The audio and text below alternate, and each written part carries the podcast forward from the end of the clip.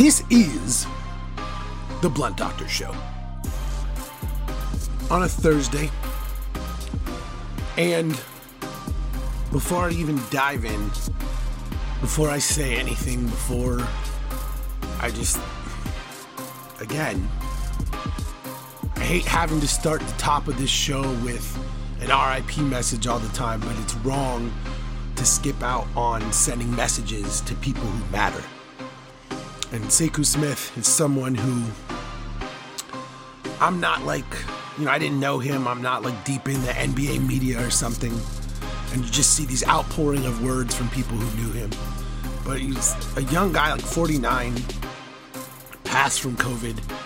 He was someone who I thoroughly enjoyed following um, in all forms of NBA media. He was a great podcaster, someone who I, you know, aspire to be like, honestly. Um, and it's a fucking bummer, man. He was universally renowned as a really good person, obviously well known as a really great NBA mind, someone who was one of the biggest names at NBA TV. And it's just sad. Like, the NBA Hangtime podcast was a great pod. And it just, I don't know, it just, I'm bummed. And it just, wear a fucking mask. And I'm not trying to say Sekou didn't. I'm sure he took all the appropriate precautions. I'm not trying to say that, but this is what happens when you don't is it affects other people around you. It's not about you, it's about everyone around you. It's not like you're just going to potentially make yourself sick. It's your family members, it's your friends, it's the people that you come into contact with. This is why the masks and social distancing are in play. Not because of how it affects you, but because of how it affects everyone around you. And this is what happens when you don't give a shit about that is we lose people. And you know, this is a scenario where, and this show, I mean, Sekou Smith is a guy who was pretty successful. He obviously had access to some pretty phenomenal healthcare.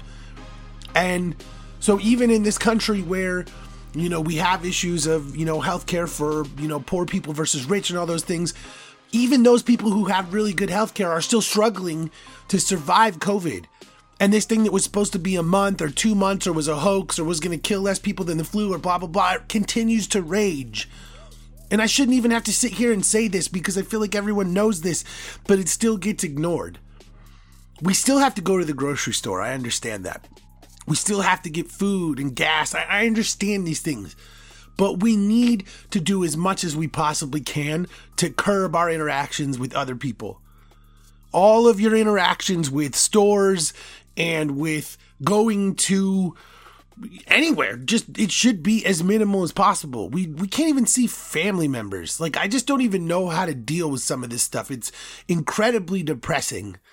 And it just continues to rage on. And the simple fact of the matter is that we could just we wouldn't even be here if people would listen to the scientists and would take these things seriously.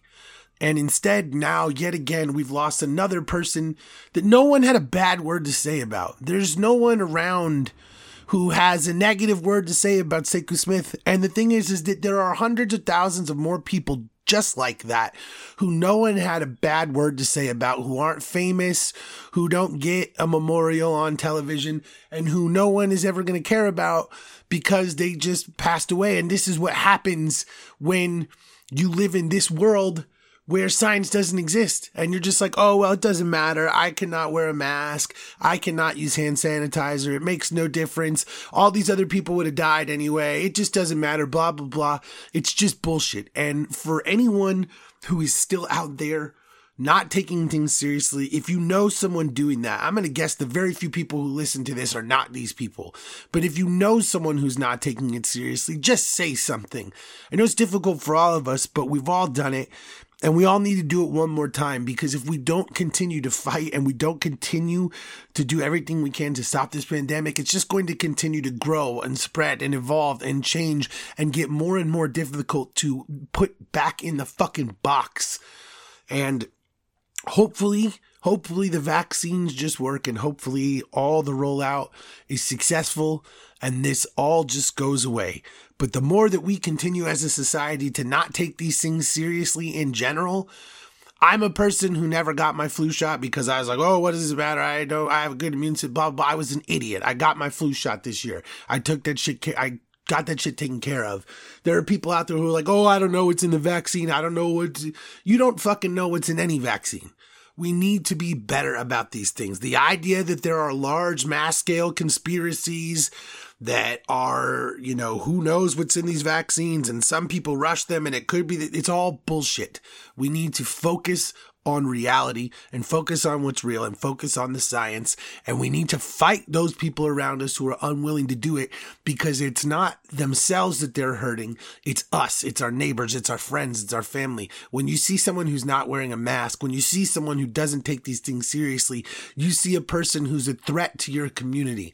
And that doesn't mean that we need to attack those people or scream at them or anything like that. But we need, we've got to continue to try to do everything we can to get through to people who don't seem to understand that this shit is important because they, I still see them everywhere I go. They're still out there and there just has to be a way to reach people because I don't know how many more of these things I can take. I don't know how many more times I can log online and see someone that I respected died of a completely preventable b- disease because Cletus and Betty Joe don't think that their rights should ever be infringed upon. I just don't know how to take this stuff. And at a certain point, we just have to fight back and whatever that means if that means we've got to get in people's faces if that means that private businesses need to simply throw out people who won't wear masks at a level that they hire people simply to patrol that whatever it takes we need to get to that level because especially now as the vaccine distribution is much slower than expected. We've got to do everything we can to minimize the spread, to minimize the danger in the meantime, because the more the spikes occur, the more people will die before, again, a preventable disease can be, they can get the vaccine for that disease. So just, we just have to do the best we can. And it, it's it's just indicative of the problems in our society. Not that this is exactly the same but the stock situation that we're looking at where we had multiple different hedge funds sell short AMC, GameStop, and various other companies because they essentially expected them to crash. And then a bunch of small investors came together and saved those companies by buying their stock and shooting it way up to destroy the short positions so that those hedge funds lost money, the company stayed in business, and those individual investors made money because they destroyed the short positions as well and they profited off their move. And then, of course, what happens is the federal government comes in to try to stop it, and private corporations come in and halt trading, and blah, blah, blah, blah, blah. And there's a lot of other companies complicated factors, and there are a lot of different angles to the whole thing. But ultimately, it always boils down to the 1% get to say and do whatever they want to, and they're completely immune from anything.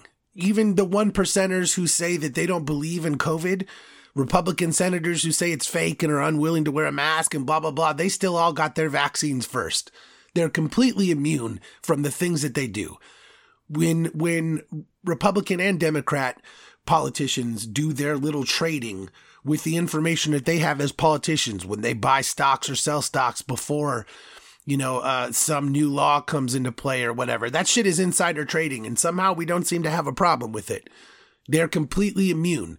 But when we make money from stocks suddenly there's something that needs to be uh, uh, corrected. Or when we want health care to uh, protect us from COVID, or when we want money so that we can stay home and be protected from COVID, none of that is available. But the rich have everything. And as disparate as these situations may seem, they ultimately boil down to the same thing is that anyone with money can say or do anything they want, and we don't hold them accountable. And until we start holding people accountable, we're going to continue to have pandemics that we don't have protection against. And we're going to continue to have stock speculation that destroys the economy. And we're going to continue to have political office holders who spend all of their time manipulating the country so that they can increase their personal wealth. And that is what has been happening since Reagan has taken office and has taken complete hold of this country. And before if we don't stop this, if we don't put an end to all of these things, you're literally going to see the end of the United States that you once knew. There's a reason that so many of these movies that we watch paint a bleak and despair ridden future of insanely rich few and just a world of people scrounging and scrapping and scraping and fighting to survive. And the reason that there are so many depictions of that is because we are literally headed straight toward it. And if we don't stop ourselves, we're straight on the path for destruction. We'll have no control of our own society.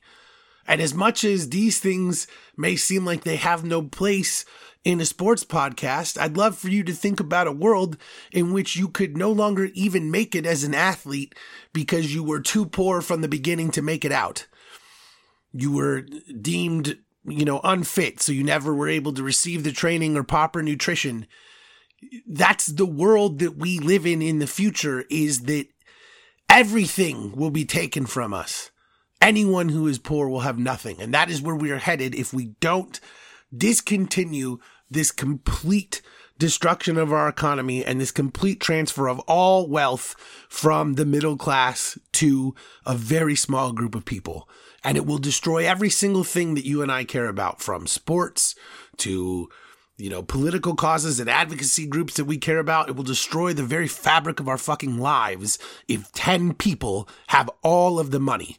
And as ridiculous as all of this sounds, look at where the world has headed in the last couple of years. Look at where we have been as the financial in- income inequality has gotten worse and worse. Look how the world has gotten worse and worse. Look how our country has gotten worse and worse.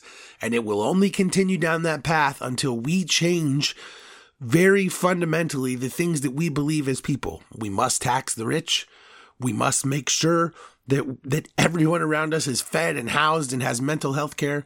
And we simply must care for our fellow man on a level that we never have. And if we don't do that we're all going to be living in the fucking thunderdome.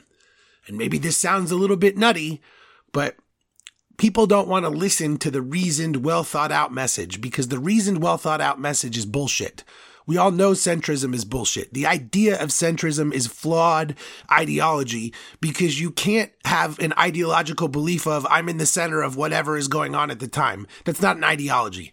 It's not an ideology to say, I'm going to put myself in the middle of whatever other people believe. That's not an ideology. That's just being a fucking coward. Centrism is cowardice. So if you can't ride for what is reality and you can't fight for what is necessary in this world, then you're just part of the problem. And if you're mad about the stock manipulation by regular people, you're part of the problem. And if you think that we have real questions to ask about COVID and if it's real and if it's the government trying to do population control and blah, blah, blah, blah, blah, you are part of the problem. Just focus on the reality of the world.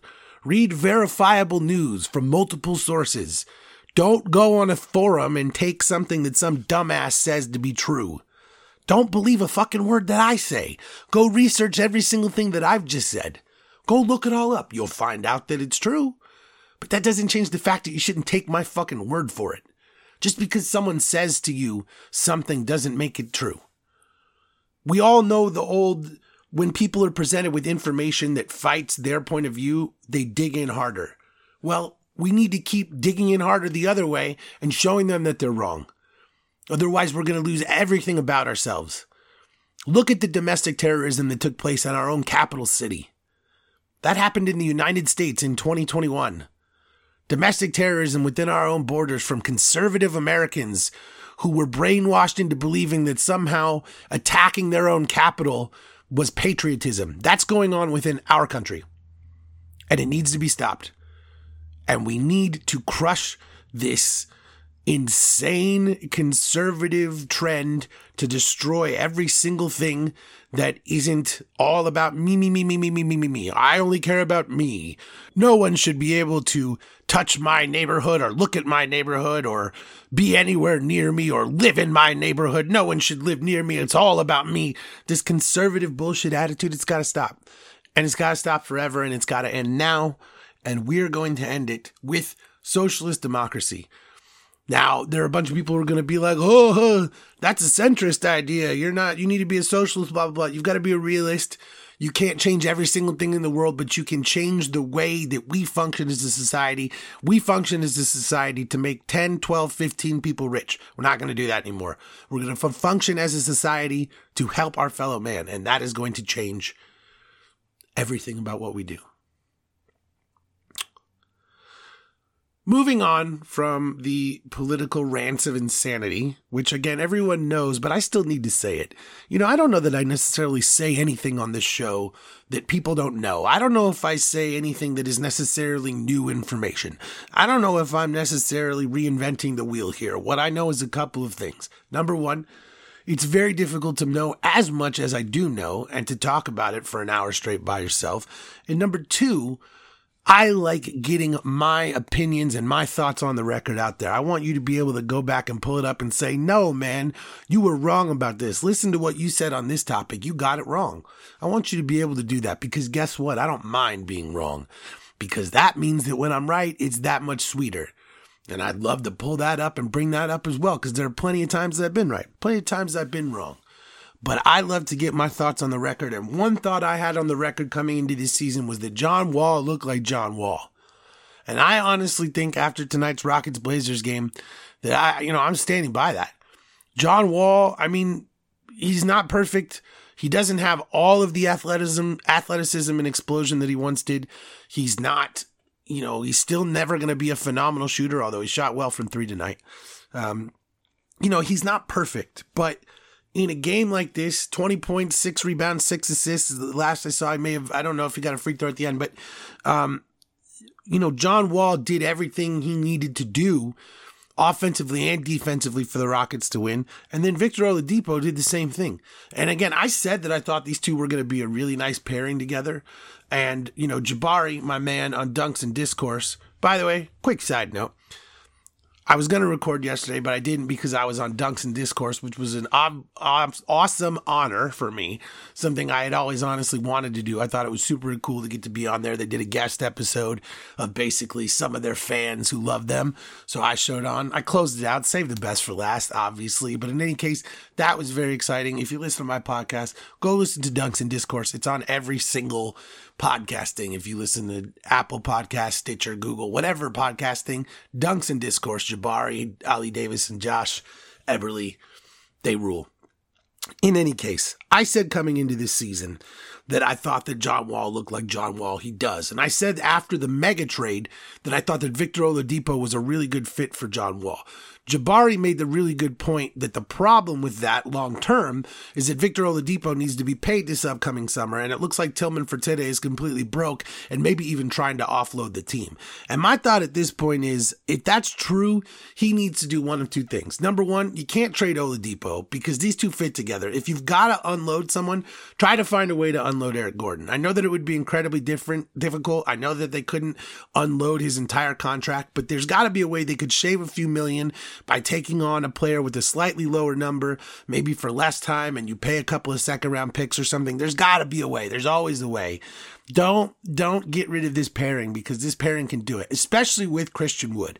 Wall, Oladipo, and Wood. This is the formation of potentially at least a play-in team. Maybe not a playoff team, maybe not right now, but that's a play-in team right there with some shooting around it because those three guys really have they're all scorers. You know, Christian Wood can shoot, he can put it on the floor, he can get to the rim. We all know what John Wall can do, and he still looks like he has that supernova in him every now and then. Victor Oladipo is getting back to himself. He had a great night too. He's shooting from everywhere, scoring inside. He hit a clutch bucket, he dished several assists, grabbed a few rebounds. Victor Oladipo can do it all. John Wall can do a little bit of everything. Christian Wood can do a little bit of everything. And so suddenly you've got different guys who can be the man on any given night. Now, the one thing that we know about the Rockets for the last few years is that it was all Harden. Harden plays well, they win. Harden plays poorly, they lose. That was just basically what it was for the Rockets. And I'm not saying that this is better, and I'm not saying that these three guys even equate to James Harden. I'm not trying to say that.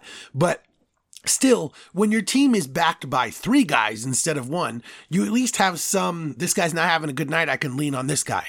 And if you're trying to build a team and guys are sick of standing around and just watching like we believe that they were, this probably is something that's better for the future of the Rockets, especially if James was just checked out. There was no future there. And I honestly believe, I still believe, I would love it if Tillman would just sell the team as is and let the next guys make the moves. But I honestly think that the John Wall and Victor Oladipo thing can be good for them. I'm not talking about this team winning a championship, but historically, the Rockets and their fans, they were a team that you know, they would always tread water. Like they were never really bad. Even when they were rebuilding things, they still found ways to be successful. Even in, you know, the Daryl Morey kind of early years, like, you know, they had Kyle Lowry and Goran Dragic at one time. And, you know, they just had all these different guys who kept them afloat as they were cycling through players trying to find stars, cycling through players trying to get picks and players and, you know, get assets to make the trade and all these things. And so, this continues that tradition for the Rockets. You've got a really good coach in Stephen Silas who should be there. He should he should just coach his, the rest of his career with the Rockets. You should never let him go anywhere. You've got three good players yeah, Oladipo is headed to free agency, but again, like this this coming off season, there's going to be a ton of money. You're going to be able to find a way to dump Eric Gordon on someone who strikes out, who will take him on for a, a you know some sort of protected pick or so. You're going to be able to find a way to dump Eric Gordon, and then you can pay Oladipo if you're so worried about money. He claims he's not, but he obviously is. So I just think that this pairing really works. I think it's a way for the Rockets to stay relevant while they try to build the next great Rockets team and I I just I wouldn't get away from it because you know the whole thing about the chase to the bottom we're going to get to the bottom we're going to you know we're going to get all these picks and all these things is I always remember the Suns 2016 draft and everyone was so excited and we got the fourth and the eighth pick you know, after we traded up to get a second pick and we picked Dragan Bender and Marquese Chriss, who are both not terrible. Dragan's not even in the league. So you know, the whole thing about draft picks, it, it, has limited upside. And James Jones has taken over the Suns and he has said, we're going to focus on veteran players who can bring wins to this team. And that kind of seems like the Rockets' focus too, is we're not just going to tank. We're not just going to go, you know, hunting for players in the draft because it just doesn't work that way. It's not that simple.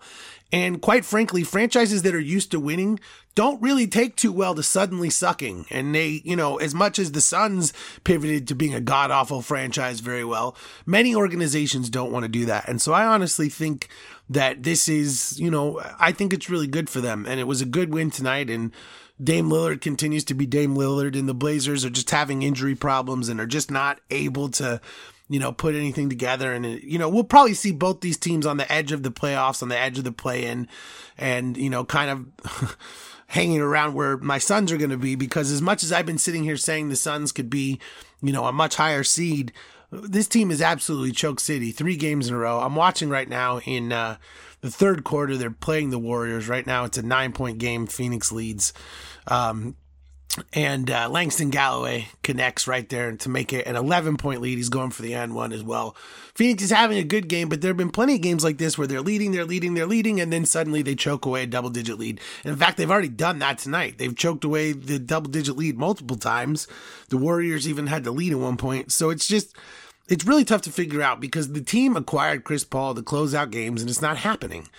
You know, the other night, he goes and scores three times in a row in the final minutes to, you know, give the Suns the bump and they can't get a stop. And they just still don't have the ability to get stops when they need to to close out games.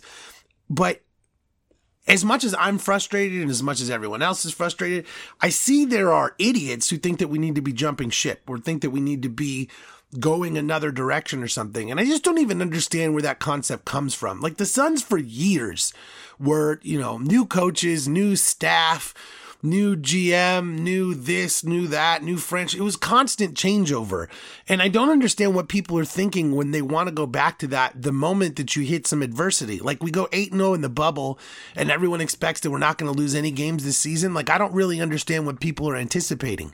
DeAndre Ayton has gone to another level the last few games and people are still putting him in trade scenarios for Bradley Beal. Like that doesn't even make sense. It doesn't fit. And I just think that the Suns fan who is so frustrated and so desperate to make the playoffs that they're sitting here after you acquire a player who fundamentally changes every single thing about you and you're in a pandemic and you had a bunch of, you know, injuries that have kept your rotation not from being fresh. Like, why are you, I don't understand the jumping ship stuff and I don't like it. And I think that there's a bigger toxic piece of the Suns fan base than I maybe realized. Josh Eberly said it before. I doubted it. He was right. Because there are so many people who just want to jump off the cliff.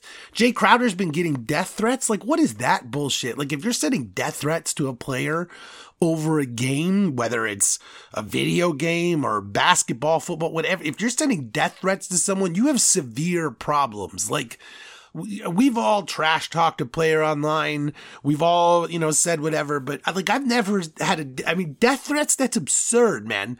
That's the most ridiculous thing I've ever heard. And the fact that it comes from people who are supposedly your fans, people who supposedly are rooting for you and cheering for you and love you, like I just don't understand. And there's definitely a toxic part of this fan base that needs to be addressed, that needs to understand that this is a growing period. You acquire you acquire Chris Paul, you change the way you play. We played with phenomenal pace in the bubble and Chris Paul slows everything down and that's not bad.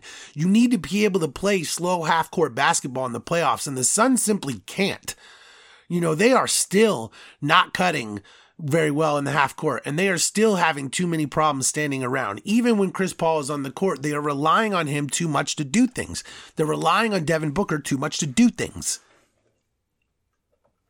But you just ultimately have people who end up going too far. Like, it's okay to be frustrated. It's okay to criticize. It's okay to talk about tweaks. But this firing, changing stuff, like, is anyone watching DeAndre Ayton lately? He's throwing down dunks yeah, he's had one really good game of blocking shots and one really game good game of passing. And I know there are nights where the rotations aren't there, but he's playing better. He's going to another level again. He's, you know, only losing rebounds when he's got four guys around him. He's playing ferociously. He's at a level that we've wanted him to play, and people are still angry. You know, Mikal Bridges has gone to another level this season. Every single day, he gets closer and closer to Khris Middleton. I've said for like a year now that he looks like, you know, a Khris Middleton type. That could be really his floor, honestly. I think he's going to be that good. And as he continues to get better and he's shooting the lights out from deep, like people aren't recognizing how good this guy is and how important he is and how good he can become. Cam Johnson's such a good shooter. He's way better on defense than you recognize. He does cut. He does try hard and screen even though he's not big enough to play power forward. Cam's a great role player. There's so much here. But Booker and Paul have to learn to play together. Booker and Ayton have to learn to play together. Paul and Ayton have to learn to play together. There's so much integration that needs to go on. Jay Crowder is fitting in nicely when he's playing with Paul, but it's not always fitting perfectly with some of the other units. Like we just need time. Cam Payne has the best net rating on the season on the team. He's hurt. Dario Saric is the primary backup center. He's been hurt. Jalen Smith was a number 10 overall pick who was also supposed to provide some size and shooting. He's hurt. So there's been a lot going on. And it's just way too early to go through this shit. And I just want Suns fans to fucking relax and calm down and just focus on watching the team improve. Put that positive energy into watching the team improve. Hey, tweet tweaks and suggestions at the team if you need to, but just stop sending death threats, stop being a psychopath, calm down, and just be a fan of the team. Enjoy the game, and let's watch the team get better together because they will get better. We will make the playoffs, and it's going to be awesome to watch Booker play in the playoffs. That's the most important thing. And as far as playoffs go, I will say, pour one out for the city of Houston in terms of being a perennial playoff team and everything. I mean, like I said, the Rockets might compete for something. They're all right. The Texans are falling apart now that Deshaun Watson has officially, um, you know, asked for a trade. George Springer left for the Astros, or excuse me, George Springer left the Astros for the Blue Jays. The Astros still have a really good team. They're still going to be really good, but still losing your World Series MVP hurts. You know, there's no way to look at that as a great thing that we lost our World Series MVP. So it's definitely an interesting time to be a Houston sports fan. And the Deshaun Watson thing is really the top of it because, I mean, it, you know, the Texans are just a joke of an organization. Whether it goes back to Bob McNair talking about the inmates running the asylum in reference to, you know, NFL players having control and agency over their own careers and things like that, you know, which was just an absolutely racist bullshit thing to say. Or to now when they've hired David Culley to be their head coach, who is a guy with no head coaching experience at age 65, who isn't really well renowned for being a phenomenally good X's and O's guy, but is, as Andy Reid said, a great man with good character, which is just the same kind of bullshit that we've seen going on with the Texans because they've hired this Jack Easterby guy to run the team, and now he's hired a coach who's the same kind of thing. What a great man, how wonderful, good character, blah blah blah. Eric Bieniemy is right there. He's leading the best offense in the league. They're in the Super Bowl again. He's the one guy that might be able to convince your franchise quarterback to stay. And no, you go hire some other dude who literally made me go, "Who?" I literally had to look up who this guy is, and guess what? It wouldn't surprise me if his Wikipedia page were made yesterday because it was pretty clear that whoever had designed it didn't really know him either because, you know, the only things on that page were he's hired as head coach of the Houston Texans. And it just goes to show what a joke it is.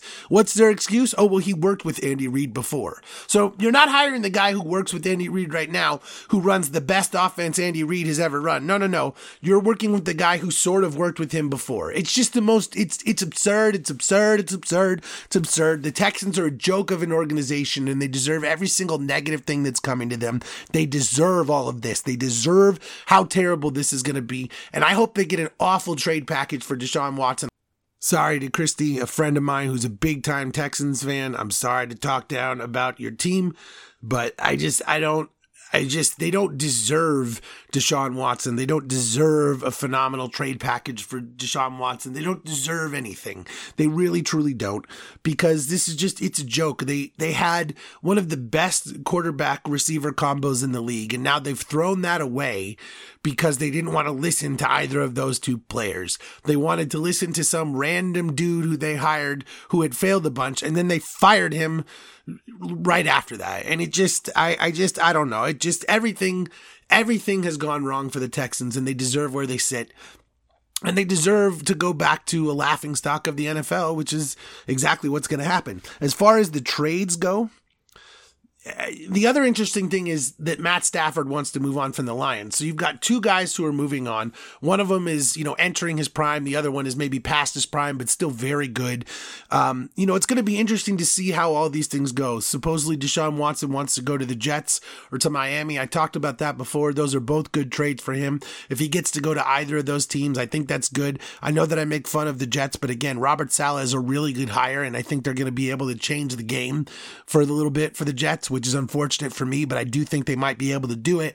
And if you get a defensive minded head coach and a really good quarterback, that's a great combination. That's a really good way to win. And that's, you know, that's what Bill Belichick and Tom Brady were. I think that's really kind of an optimal, um, way to run your organization is a defensive coach and an elite quarterback to, you know, work with an offensive mind and you let your head coach focus on the defense and you let your offensive guys focus on the offense.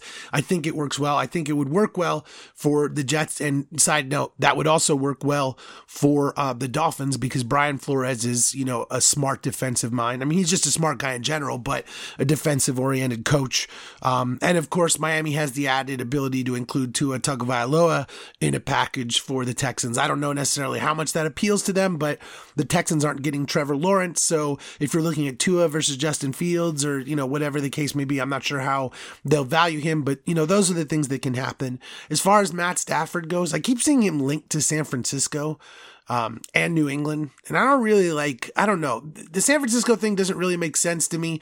They've gone through a lot of stuff with Jimmy Garoppolo's injuries. And, you know, Matt Stafford is a warrior, but the last couple years, you know, he's had some serious injuries. I'm not sure where they're going to, you know, come down on that, wanting to go through that again, maybe. Um, and also, I, you know, just with how much their offense is oriented to the run, I don't know, you know, Matt Stafford's not really necessarily a good fit for what San Francisco does. I just don't really see that. He is is a pretty decent fit for what New England wants to do. Not what New England did this year, obviously, but this, you know, what New England did this year is not what anyone really wants to do. Um, he is a good fit, but I just don't see the Patricia thing. Like, I, I think Matt Stafford hates Matt Patricia, and I just don't see any scenario in which he wants to go be around that guy again. Even if Matt Patricia is just an assistant head coach working with the defense. Like, I just don't, I don't see it. You know, maybe Matt Stafford's desire to play for Bill Belichick would overrule that, and he would just say, "Hey, I'll come there, but you never let me talk to this guy." I mean, eh, that's possible, but to me, that's weird. I don't know. Um, but it, it seems possible because some of the other teams, when you think about it, like like Chicago, if they moved on from Trubisky, like kind of makes sense for Stafford, truthfully. But the idea that the Lions would trade Stafford to Chicago, just I don't, you know, I, I just I can't imagine that they would do that. Um, as much as I kind of like the fit of you know Stafford again with a really good defense. Um, you know, I, I, don't, I don't know if I, I, just, I can't imagine Detroit trading him to Chicago. Um, and Another team that I thought of would be like maybe the Raiders if they're moving on from Derek Carr, just because we know that Jeff Gar- or Jeff Garcia, uh, we know that Jon Gruden loves his veteran quarterbacks like Jeff Garcia, um, and he wants to he wants to build them up and uh, you know have them play the best season they've ever had under him because he's a quarterback guru. And you know it would be a short term deal while they potentially look for their next guy. So I could kind of see Matt Stafford to the Raiders making some sense. Um, you know him throwing deep to some of their guys. I mean I think you know I think that would really appeal. Um, I kind of like that one. Um, another thing I thought of is if Big Ben does retire. I thought, you know, Stafford to Pittsburgh with the way they love to go deep. I mean, that's another one that makes a lot of sense if Big Ben does decide to hang him up, which obviously he hasn't necessarily said he is, but it's just these are the things I'm thinking of that make sense to me. Um, you know, just as as a football fan. Um, and then, you know, again, I would love to see Deshaun Watson in New England, but you know, I, you know, the likelihood. I mean, well, Nick Caserio, I mean, the guys running them are former Patriots guys who are douchebags and are just douchey enough to trade him to New England and blah, blah, blah. Um, you know, Deshaun Watson has a no trade clause, so he'll get to go where he wants to go because they can't force him to go anywhere and they obviously can't make him show up at this point. And, you know, from Houston's perspective, they signed him to a contract. He's locked down. They paid him a huge bonus. So they're going to demand a huge package because whoever is getting him is getting a deal. And you're getting him going into his prime. So, I mean, you're going to get a mega trade package, but you're still going to suck. But he will be able to veto it. You know, even if they have a team that has the absolute best um, package available, you know, it won't matter if he vetoes it. So, you know, they're going to have to work with him and work with another team and it's going to be a collaborative effort. And the problem is, is that he fucking hates them right now. And it's not going to be too easy to find that collaborative effort. But I'm going to guess if he wants to get out of town, he's going to be a little bit amenable to working with them to make it happen quicker. So we'll see. Same thing for Stafford. But again, you know, pour one out for the you know, the Texans organization and for the city of Houston is, you know, a, a playoff city in every sport. They're to, it's to be a while. They're to need to rebuild things in Houston. But, uh, you know, Houston sports Twitter is, is a fun sports Twitter. So, you know, I hope my, I have the best of hope for you guys, but I feel for you because I know it's a rough time. And it just makes me think of the two teams we've got in the Super Bowl right now in Tampa Bay and Kansas City.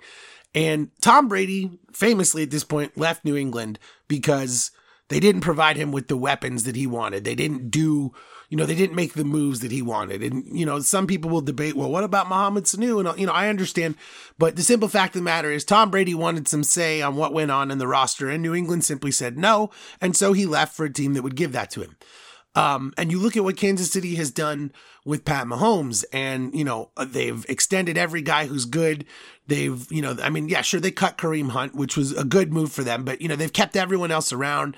They've paid as much as they can. Obviously, you have to move on from guys at times, but they've done everything they can to build a championship team and keep this team in the hunt every single year, no matter how many moves or how much work it takes to get there. And so, really, the thing about Tampa Bay and Kansas City, regardless of who wins, both of these teams deserve to be in the Super Bowl because they truly have gone all out to make sure that, you know, they kept their guys. I mean, Kansas City kept Tyreek Hill throughout Uh, you know, I hate Tyreek Hill. I think he's a bad person. I guess I don't really know the details of his domestic violence situation. I wasn't there, but given all the details that we do know, it seems like Tyreek Hill has a very serious anger problem that he has taken out on family and friends, including his child. It's incredibly difficult to deal with, and yet, you know, the Chiefs kept him because Pat Mahomes obviously wanted them to do so. I mean, you know, they have done every single thing. Now we could debate whether teams with Tyreek Hill and Antonio Brown on them technically deserve to be in the Super Bowl in terms of, you know, how those things go. But in terms of doing what the star quarterback wants, and in terms of keeping the best roster on the field, we're just, I'm throwing out the politics of it and I'm looking at putting the best roster on the field. Both of these teams have done every single thing that they could for their players. Tom Brady asked for Gronk when he was retired. And some people said he had lost a step and he couldn't play anymore and blah, blah, blah. And Tampa Bay went and did it. He asked for Antonio Brown. And, you know, Tampa Bay said, no, no, no, we're not going to do that. That'll never happen. We said no, blah, blah, blah.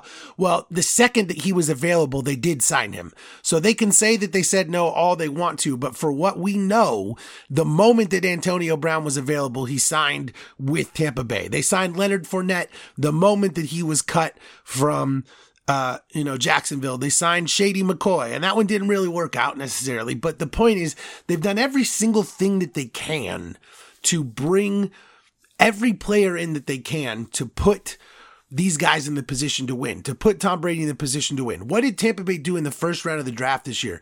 They traded up and they drafted an offensive tackle to shore up the offensive line. And Tristan Wirfs has been great for them. And that's the point. This team has done everything that Tom Brady has asked them to do. Kansas City has done everything that Pat Mahomes has asked them to do. And that's why these two teams are in the Super Bowl. And that's ultimately what it boils down to. And, you know, Bill Belichick, he's done it his way. And he's been able to go to the Super Bowl a lot of times by doing it his way, by saying, I'm not going to, you know, bend to the wheels of any one player. I'm going to have the best roster, 1 to 53, be versatile. And with my legendary quarterback, I'll be able to get it done. And when you have a legendary quarterback, that works. But when that legendary quarterback asks for one thing and you say no, you got to understand why he would move on. And this is what it ultimately comes to is the teams that said, Hey, I'm going to do every single thing that you asked me to do. They're playing for a Super Bowl. And the teams that said, no, we're the team. You're the player. You play. We coach. We GM. You know, they're sitting at home. And, you know, for all this stuff that I see about, you know, Belichick's fired up to have all this money and he's going to spend all this money and the Patriots are going to be back and blah, blah, blah. And maybe that's true. Maybe they will. But the simple fact of the matter is, is that Bill Belichick doesn't like have a history of spending tons of money in free agency. Now, he has done it a couple of times. Didn't go so well with the Adalius Thomas. Uh, Adalius Thomas. It has gone phenomenally well with Steph Gilmore. So you could argue that that's, I mean, that's one of the best free agent signings of all time. So sure, there are there is at least one exception but doing something one time does not mean you can do it five times to great success in one season. And the patriots are just sort of believed to be bringing back a bunch of guys who are older on defense who took the year off and are going to be signing some supposedly whoever and they're going to bring in a new quarterback. And maybe they will be better and maybe they'll win 9 or 10 games. But the simple fact of the matter is is that no matter how good Bill Belichick is as a coach he hasn't done a phenomenal job the last few years as a GM, and he's never going to be as good of a coach as he was when he had the best quarterback of all times executing his offense. And that's all that it boils down to. They're always going to be probably better for each other, maybe. But let's look at what Tom Brady and Bruce Arians do in the Super Bowl before we say that. Because if they go out there and win, and Bruce Arians wins the Super Bowl in his first year in Tom, with Tom Brady, and they come back next year and they're ready to go for a repeat, if that occurs, then I don't really know what to say about Bill Belichick at that point because Tom Brady is the kingmaker then. He is the one who changes the game for everyone. And I still think that that's true, really, regardless of what happens. But as much as Belichick was involved for having a phenomenal defense, and he absolutely was, and as much as Tom Brady benefited from all those things, I'm no longer of the belief that it was, you know, just both of them equally. It was more Tom Brady than Bill Belichick. Bill Belichick has got to have his guys. And his guy was Tom Brady. And if he can find another guy like that that he can replace, then good for him. And, you know, he's had a couple of decent seasons without him, but it's he's had a lot of bad ones too. And, you know, we'll see if Matt Stafford goes to New England or if Jimmy Garoppolo goes to New England, I have some faith that they'll be able to do some things. But I don't. I, I. If you ask me right now, gun to my head, I don't think Bill Belichick is going to win another Super Bowl, and I definitely do believe that Tom Brady is going to win another Super Bowl. And I know that that's a little ridiculous, given that Tom Brady is in one, and you know I, I understand that, but I'm just saying, you know, Tom Brady's playing the Chiefs. This is not a gimme game, and any, you know, this is an incredibly difficult game. The Chiefs are phenomenally good, so you know, it, who knows? We're going to see what occurs, but I, I do think that you know, unless Bill Belichick pulls off some incredible miracle, I think that we're going to see that his system really worked perfectly when you had a legendary quarterback there to make it all, to keep everyone in line, to keep everyone focused, to keep everything afloat, and to make the clutch plays that were needed when things weren't working. And now that you don't have that, it's just not going to be simple to recreate that and it'll be e- interesting to see what goes on in the Super Bowl. Obviously, I'm going to talk about that more as it gets closer. Transitioning real quick. Now, this is going to be spoilers. So, this is video game spoilers for The Last of Us 2. So, don't turn it off if you don't want to listen. Do, do, do, do, do, do. I have no clue what that music was. Anyway, the point is, if you didn't want to listen, you've turned it off by now. I know that everyone has already complained about this. I know that everyone has already mad about it but I am just getting to it now, so I'm going to complain about it now. Here's the thing. Historically, I have been a sports gamer. So I play 2K, I play Madden, I play the show, I play, you know, whatever sports games. And that's really where I have focused my gaming. So there hasn't been a lot of like, I played this game from start to end and it, you know, was all about, you know, following the story and all this stuff. And in the pandemic, I have honestly just changed a little bit because there's only so many you know, things you can do over and over. And I just got bored. And so I, I played Spider Man last year and I beat it and I enjoyed it. Uh, and then I played Miles Morales. I beat it and I enjoyed it. Then I played The Last of Us and I was frustrated by it, especially at the intro.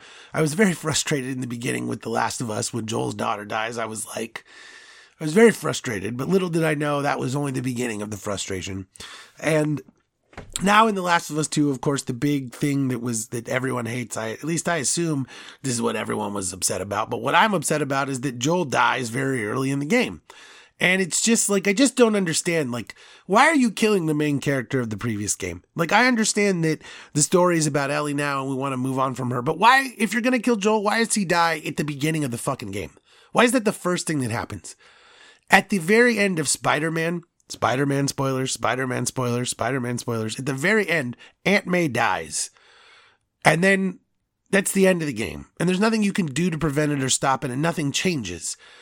And I don't understand why do you end your game that way? You you successfully save the city, you change everything, you stop the whatever, and then Aunt May dies. And it's just like, okay, well, now that you've completed this video game and spent all of these hours doing this, we're just going to go ahead and ruin it for you. And so then in this game, you finally get to Last of Us 2. You're all excited. You spend all this time. You want to know what goes on between Joel and Ellie. Oh, and uh, yeah, that's right. Joel gets fucking murdered. And then the only time you see him is through flashbacks through the rest of the game. And it's just like, and I haven't finished it yet. So I bet there's going to be some dickbag who comes up to me and is like, "Oh, well, you don't blah blah blah." I don't know, whatever. I'm just not going to read any of my mentions just in case anyone is an asshole enough to try to ruin the end of this game for me. But I just don't understand.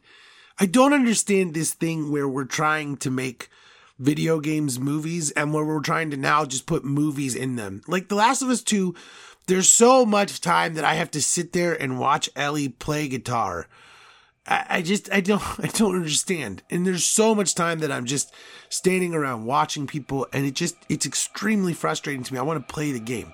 And if you're gonna kill Joel, how do you not at least let something happen right after where I'm able to get revenge against one person or something where you're able to do one thing to to you know at least appease you while you you know build up your you know rage because the game isn't even so far it's not even satisfying in terms of what happens next as far as you know how you seek vengeance on these people. And there are a couple of things that are a little bit satisfying but it just i just don't understand this need to kill people at the end. I just don't understand this need to make everything so fucking negative to kill all of our characters and how edgy will it be and blah blah blah blah blah. And it just frustrates me. And I just wish that sometimes we would have respect for the idea that life is very terrible and it is something that we all live through on a day to day basis and is miserable for all of us. And it would be nice if sometimes we could play games that didn't have miserable, horrendous openings and endings. And I understand, again, you know, the motivation of Joel in The Last of Us is that his daughter died. And so he sees this girl, Ellie and he, you know, wants to take her under his wing and protect her, even though he doesn't necessarily want to, but he sees her that way, and so he does. And then in this thing now, Ellie has seen her father died, so she wants vengeance against the people, you know, not her father, but her surrogate father die. And, you know, I understand all of these things. But ultimately, it's still a video game, and I still want to enjoy it. And I don't understand why I can't just, why, why can't we have nice things? why are you making me like why are we going to I, I don't even know what else to say. It's just a frustrating thing and i hope that there's some sort of vindication in the end and i'll come back here and talk about it and say how wrong i was and blah blah blah. And maybe that's the case.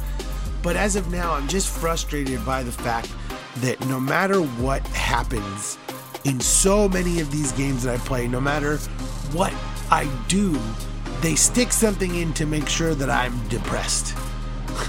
Like those of us who play games, a lot of us are, you know, fairly emotional people, and I just don't want all of my. We don't need to murder the main characters all the time, damn it. And that's just my rant. Frustrated rant with The Last of Us 2, which is still a game I intend to finish because, you know, I have to. Mrs. the Blunt Doctor wants me to finish it. She likes watching me play games, she doesn't like playing games. So, well, she likes playing other games, but games like this, she doesn't want to shoot the zombies. She wants me to shoot the zombies, so I've got to deal with the bloaters and clickers. And in any case, that is the Blunt Doctor Show. Be peaceful, be happy. Don't invest money you don't have. Don't do anything stupid. But don't forget to be on the right side of history and don't forget to take a risk when you can. There's a big difference between being stupid and taking a risk. Be sure that you know the difference between those things. And in any case, be sure that you're on the right side of history when it comes to the ideals of socialism. And be sure you're on the right side of history when it comes to caring about your fellow man, your fellow woman, your fellow non binary neighbor.